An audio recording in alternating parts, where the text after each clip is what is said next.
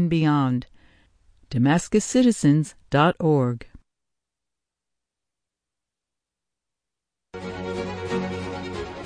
This is Rosie Starr for Radio Catskill. Welcome to Farm and Country, locally produced radio about rural life in the Catskills and the Delaware River Valley. On today's show, Keith Hubbard has a Star Talk report on this week's partial solar eclipse. Christine San Jose narrates along the Poet's Row on the theme of fishing. Sweetwater fishing guide Evan Padua has a hooked on fishing report for early June in the upper Delaware River. Members of the Tusten Heritage Community Garden are on hand to greet Tanis Qualchuk for the annual transplanting of her pollinator flowers nurtured at Willow Wisp Organic Farm. All of that coming up on today's Farm and Country here on Radio Catskill. But first, news headlines from NPR. Live from NPR News, I'm Barbara Klein. The group of seven advanced economies have announced a historic deal at a meeting in London today. Willem Marx says they've agreed to a minimum tax rate on multinational companies. Finance chiefs from the world's richest group of seven countries have agreed to a landmark country by country global minimum tax rate on large companies.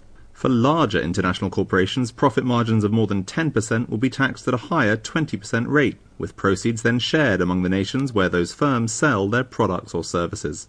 Treasury Secretary Janet Yellen says the deal protects national sovereignty and curbs what she calls the race to the bottom in corporate taxation. The Biden administration and Republican lawmakers are again stalemated over an infrastructure plan. President Biden yesterday rejected the latest GOP offer, calling it too narrow. NPR's Ayesha Rascoe reports the White House says Biden plans to resume negotiations next week. The White House says that Republican Senator Shelley Moore Capito offered to raise the current Republican proposal for infrastructure spending by $50 billion.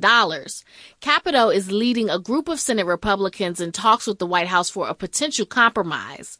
Before the latest offer, Capito had said her group would back $928 billion in spending. But only a small portion of that money would be new spending. Biden said the increased offer was still not enough to meet his objectives to grow the economy and tackle climate change. Talks between Biden and Capito will resume on Monday. Ayesha Rascoe, NPR News, the White House. California's ban on assault weapons has been overturned. Adrian Hill of member station KQED reports the decision was handed down in federal court. California's ban on assault weapons, including AR 15 rifles, is more than three decades old. On Friday, federal court judge Roger Benitez said the state's statutes, quote, unconstitutionally infringe the Second Amendment rights of California citizens. He called the laws a failed experiment. California Governor Gavin Newsom issued a statement in response to the ruling, calling it a direct threat to public safety and promising to continue to push for stricter gun laws. The judge issued a temporary stay of his ruling, which could allow time for the California Attorney General to appeal. For NPR News, I'm Adrian Hill. Protesters in Minneapolis faced off with police early this morning after a U.S. Marshals Fugitive Task Force shot and killed a man Thursday. Authorities say the 32 year old man, who was wanted on alleged weapons violation, fired at the officers from inside his car. Police say some protesters looted businesses. This is NPR. Support comes from Van Gorder's Furniture, featuring lodge and Adirondack styles as well as rustic collections. With showrooms at Lake Wallenpaupack, downtown Honesdale, and Milford, PA. Van Gorder's Furniture brings the outdoors inside. VanGorders.com.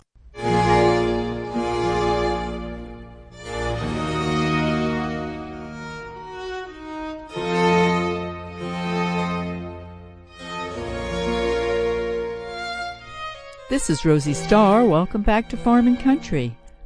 Coming up, Christine San Jose narrates Along the Poet's Row. Sweetwater fishing guide Evan Padua sports binoculars and is hooked on fishing report. Tanis Qualchuk transplants her pollinator friendly offerings at the Tusten Heritage Community Garden in Narrowsburg, New York.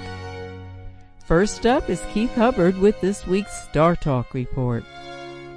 Thank you for joining us for this week's locally produced Farm and Country.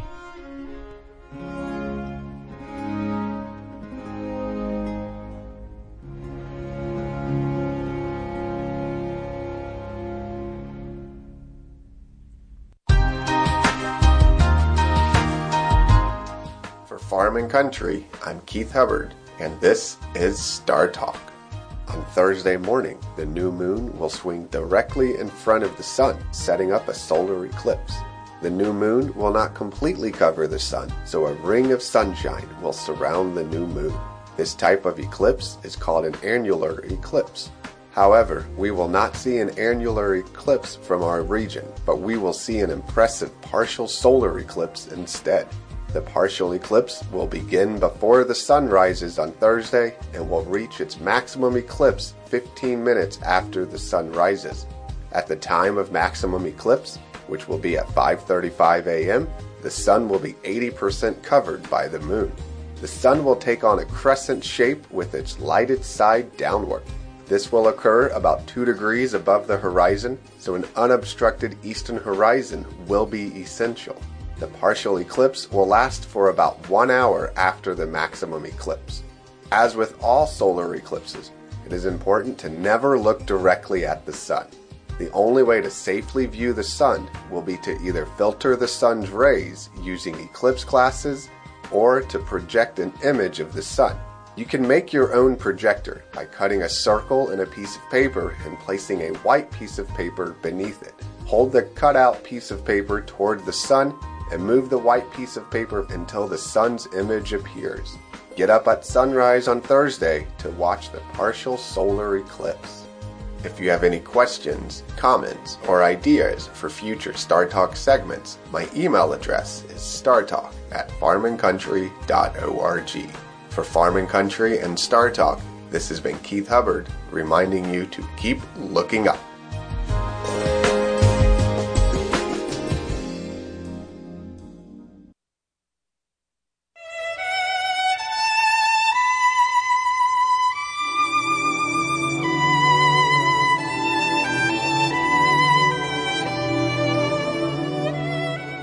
For WJFF and Farm and Country, this is Christine San Jose.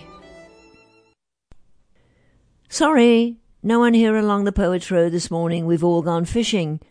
Well, come with us.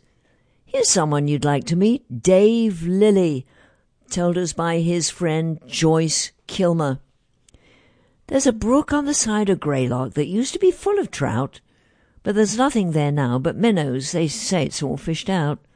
I fished there many a summer some twenty years ago, and I never quit without getting a mess of a dozen or so. There was a man, Dave Lilly, lived on the North Adams Road, and he spent all his time fishing while his neighbours reaped and sowed. He was the luckiest fisherman in the Berkshire Hills, I think. And when he didn't go fishing, he'd sit in the tavern and drink. Well, Dave is dead and buried, and nobody cares very much. They've no use in Greylock for drunkards and loafers and such. But I always liked Dave Lilly. He was pleasant as you could wish. He was shiftless and good for nothing, but he certainly could fish. The other night I was walking up the hill from Williamstown, and I came to the brook I mentioned, and I stopped on the bridge and sat down. I looked at the blackened water with its little flecks of white, and I heard it ripple and whisper in the still of the summer night. And after I'd been there a minute, it seemed to me I could feel the presence of someone near me, and I heard the hum of a reel. And the water was churned and broken, and something was brought to land by a twist and flirt of a shadowy rod in a deft and shadowy hand. I scrambled down to the brookside and hunted all about. There wasn't a sign of a fisherman. There wasn't a sign of a trout. But I heard somebody chuckle behind the hollow oak, and I got a whiff of tobacco like Lilly used to smoke. It's fifteen years, they tell me, since anyone fished that brook, and there's nothing in it but minnows that nibble the bait off your hook. But before the sun has risen and after the moon has set, I know that it's full of ghostly trout for Lilly's ghost to get. I guess I'll go down to the tavern and get a bottle of rye and leave it down by the hollow oak where Lilly's ghost went by. I meant to go up on the hillside and try to find his grave and put some flowers on it. But this'll be better for Dave. This has been Christine San Jose for Farm and Country along the Poets Row.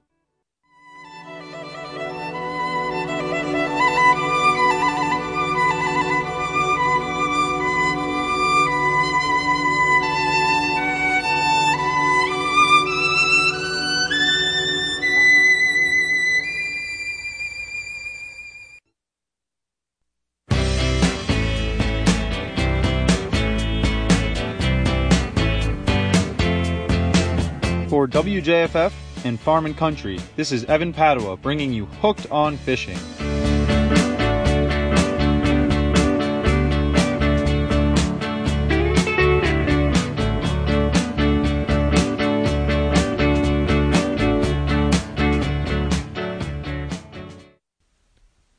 Be sure to have a pair of binoculars when fishing the upper Delaware River this spring.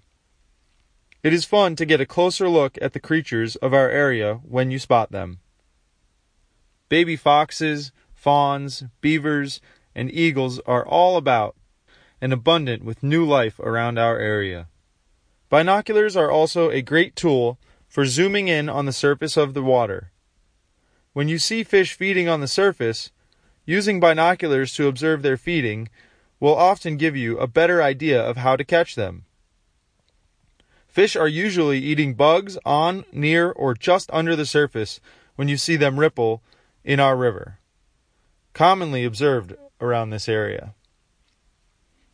The weather has warmed up the river's water temperatures recently, and the reservoir releases have been dropped to low levels.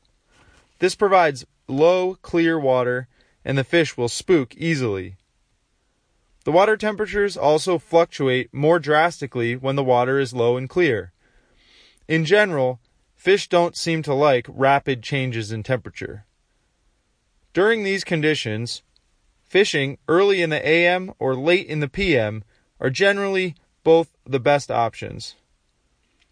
Low, clear water and high, bright sun make for tough fishing conditions. Using a lighter test line and less visible is advantageous during this time. The American shad are thick in the upper Delaware River system now. They'll be here till mid June. Now is the time to catch them if you haven't already. They will soon be swimming in circles in our river, close to the surface, and begin to die. This is a natural life cycle of this anadromous fish. Their decaying flesh and offspring provide great nutrients to our river system. Bald eagles are often seen snatching dead shad out of the Delaware River and eating them. It is a cool sight to see. For WJFF, Farm and Country, and Hooked on Fishing, this has been Evan Padua, casting off.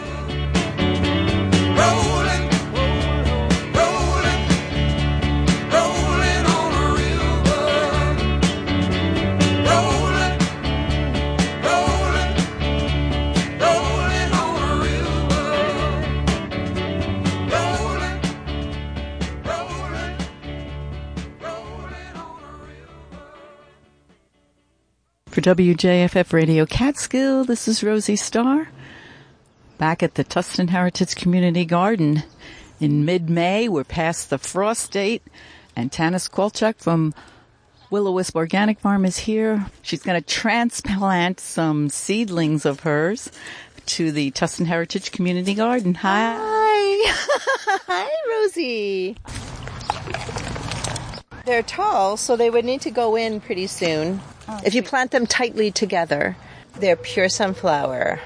You can plant them even six six inches apart, no problem. Nice. And then you can cut every other one if you want to like have a couple sunflowers at the shop or wherever. Beautiful. and cosmos. Cosmos. The bees love the cosmos. My favorite. And the butterflies love the cosmos, the, the zinnias, the marigolds. This is a black-eyed Susan. This is a salvia. This is a celosia.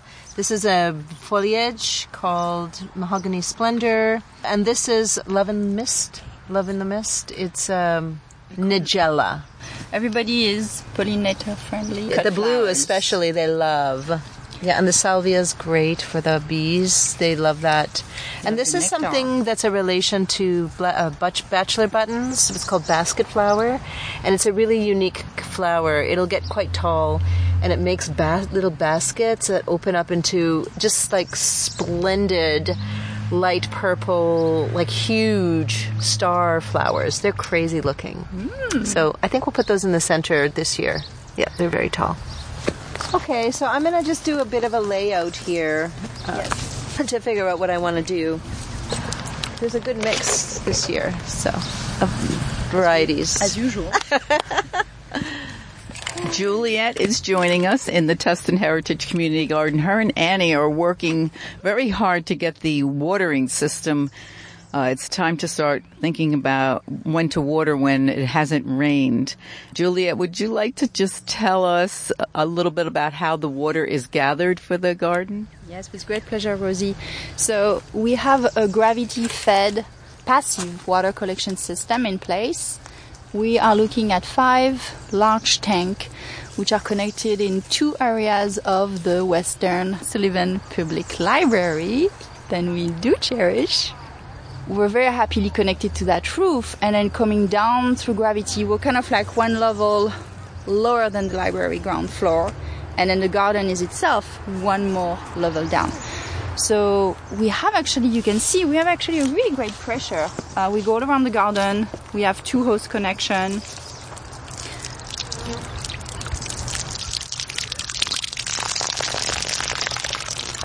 That is the sound of our water. Well, the gardeners appreciate it when it doesn't rain to have access to this. We have to nurture Tanis's seedlings.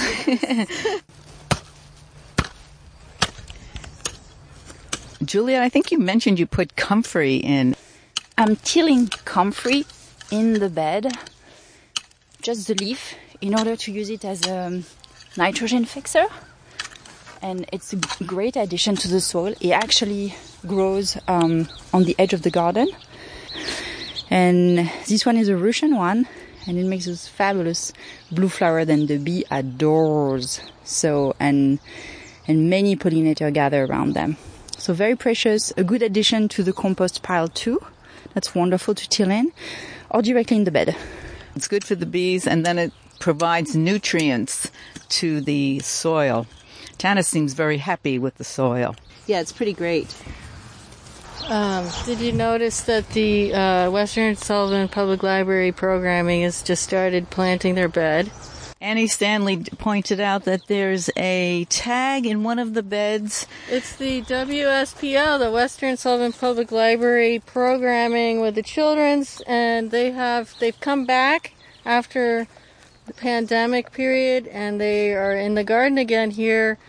They've recently planted something, not sure what, with these colorful straws, and then they have also a bed on the fence to do some climber planting. They are carrying on this program that they started before the pandemic where they are going to be getting their master gardener certification as children. So it's pretty amazing. They're back and we're happy they're back. So we might see some youngins running around in the garden. That'll be great to see them again. Yeah, it rounds out a community garden to have the presence of children in it. It's fun. So we'll look forward to seeing their handiwork, what the colorful straws are representing. Yeah, and they're also doing maintenance uh, with the garden. You know, they're going to be doing things to maintain the community garden, mulching and weeding. It's, it's a whole community effort to keep it The garden itself really looks beautiful with all the mulching that's been going on. The the participants have been with cardboard and mulch, and the soil here is so dark. You get a, a load of compost and mulch. Chicken manure um, from Bryce Farm last year. Prior to that, we got mushroom compost soil from a farm in Pennsylvania. We got also some donated horse manure at one time. Dirt Diva tested the soil, did a soil testing a few years ago, and it was amazing the results. Uh, so we have great soil here, and it is organic. Everyone is planting organic, non GMO seeds, so it only makes sense to have really great soil. I haven't seen this enthusiasm in the garden. I mean, last year was amazing because everybody was, the garden was a respite from the pandemic. So people were in here early planting. It was a place you could go that was safe and it was therapeutic. This year, it's even earlier. Everyone is so motivated, and I think we have a full house mm-hmm. and some new members. We have a few new members, people who have moved up from the city and who want to get involved in the community. Everybody here puts a lot of effort into it, so it is a community effort. We've had to do some infrastructure repairs. We had to repair some raised beds, and we're doing some fence repairs ongoing. We have, since last summer, bluebirds nesting in the back and that finally in that birdhouse. Our outside gardens, which uh, it's also part of the Narrowsburg Beautification Group, they are very established now. We have five, six fruit trees. Julia can tell you about that. Um, she's been working hard on that effort. It's like a public orchard project. So we're looking at a fabulous peach tree over there, which is now uh, five years old. And then we can hop to the cherry. We got two pairs going for pollination. They need the pairing and two plum trees as well. We've been enjoying the diversity. You can see that some are much uh, younger over there. Being placed like that on the hill, we were challenged by protecting it, you know, from the deers. They can lean a little bit over the, the cages, but we've um, we've enlarged our cages with the help of our great intern through the Narrowsburg Beautification Group, and we're very happy to uh, to carry on this year with enlarging all of the pollinator friendly uh, bed than you're seeing around the large rocks. So those areas are for mixed pollinators as well as person to mingle. So you can come and sit, um, read, have picnics on those large boulders with the most exquisite view of the Delaware. Yes, and the entrance of the garden is the pollinator garden, and it's very important because we understand that the, the butterflies come by on a way station. Absolutely. So we are a way station and we have had now for many years have had the the great pleasure of being a nursery to monarch butterflies and uh, I've dedicated all my gardens to them with the great help and support and knowledge of Ed Wesley, our favorite butterfly man. Then you know very well, Rosie. Yes, he has uh, donated quite a bit of, of time here. And last year I had the blessing to stand in front of him while he was uh, pruning the buddleia trees in anticipation of this year of them coming back. He's very vigilant and knowledgeable about monarch butterflies, and we are all very grateful to have been in his presence and his knowledge. So let's get back to the garden and see if Tanis could use some help. You have a spade in your hand, okay. We'll do a center aisle here, or a center row of cosmos because they'll get nice and tall. Mm-hmm. And they'll have pretty flowers, pinks, and whites. This is a kind of a mix of varieties. Now, yeah, loosen up that soil for it to spread out. These guys got pretty tall in the greenhouse in the little cell trays they were planted in, so Giving them their stems a good support is a good idea. Let's do a end, an end of this like beautiful love in the mist. Okay. Or nigella. Look at the color of these roots too. But see how yellow these roots are? Oh. They're fluorescent yellow. Oh, why is that? I don't know. It's the variety, I guess. Is that too far on the end to put one? Yeah, do it. Why not? Yeah. Okay. And now we have the center row, and then we're going to have another row of flowers. So I'm thinking we've done marigolds on that bed. I have some scabiosa. If I can just discern, this looks like uh, scabiosa. Okay, then I figured we'd um, we'd do a ring of of the zinnias just because they add the color. So great. This one can go in the corner. So, Okay. shall I just drop them for you? Yeah. Yeah, drop them where you want. Boom. Boom. And get them pretty close to the end so they'll mm-hmm. just kind of spill over in a nice way. So have you never seen spinach come back? Like, it's not a perennial. No, I know. It does do that on our farm too. Like kale will come back Yeah. and Yeah, spinach kale will come came back. back. in mine, Yeah. and tomatoes come back. The ones, the heirloom ones we planted, Right, we they'll find them in the bed, reseed. in the Yeah. paths and everywhere. But I've never seen that with spinach. I think that's still the same plant root. That just restarted growing. Yeah. It's not Oh, even yeah. reseeded. It's just Yeah. just the same. It just stayed under the snow that Yeah. way. Because when you eat it, it's not like it's baby soft. No, exactly. tough. It's it's overwintered. Yeah. But that's, I mean, you know, unless it's bad to eat, I don't think it is. I don't think so. Yeah. Not at all. We've been eating those on the farm. Does this look like a hole that needs filling, or we're just giving it space? Giving it space because Okay. these guys get bushy. Yeah. I think we're good. Okay. You know, you, we want to do more, but You're the boss. You can't really. I mean, maybe we could do one thing here. I'll do another celosia. Et voila! That's the flowers! And then you get to have fun with the sunflowers. The garden will come into fruition because of this great group effort. So I'm going to go over to my bed and put some sunflowers into my bed and put my little stick with my name on it. or in the little birdhouse, there's a bluebird. I love seeing that.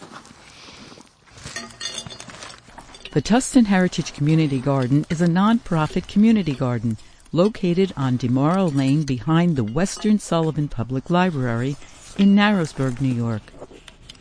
The garden practices permaculture principles, and annual memberships are available by suggested donation. Information is available on their Facebook page or email tustinhcg at gmail.com. For WJFF Radio Catskill and Farm and Country, this is Rosie Starr at the Tusten Heritage Community Garden. I think I'll plant a sunflower right between the garlic and the spinach.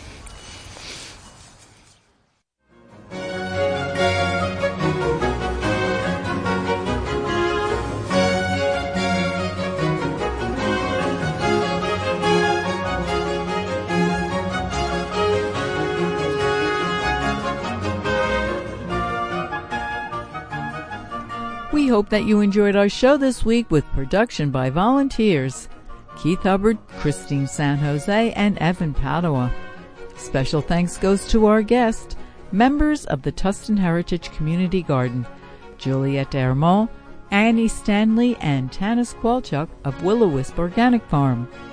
This has been your host, Rosie Starr. Thanks for listening to Farm and Country on WJFF Radio Catskill.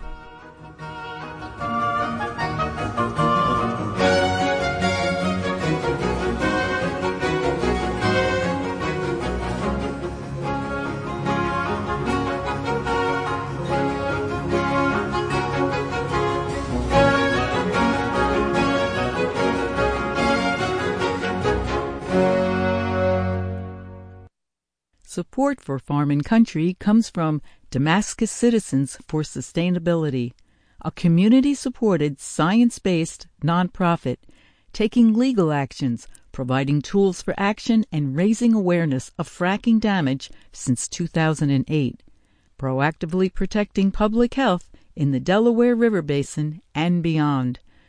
DamascusCitizens.org. For 50 years, NPR has brought you perspective on the news, the big picture, the crucial context. Public radio is also a place for perspective you might not hear anywhere else. 50 years from now, when people are wondering what happened with the Minneapolis uprisings of 2020, they can literally come back to these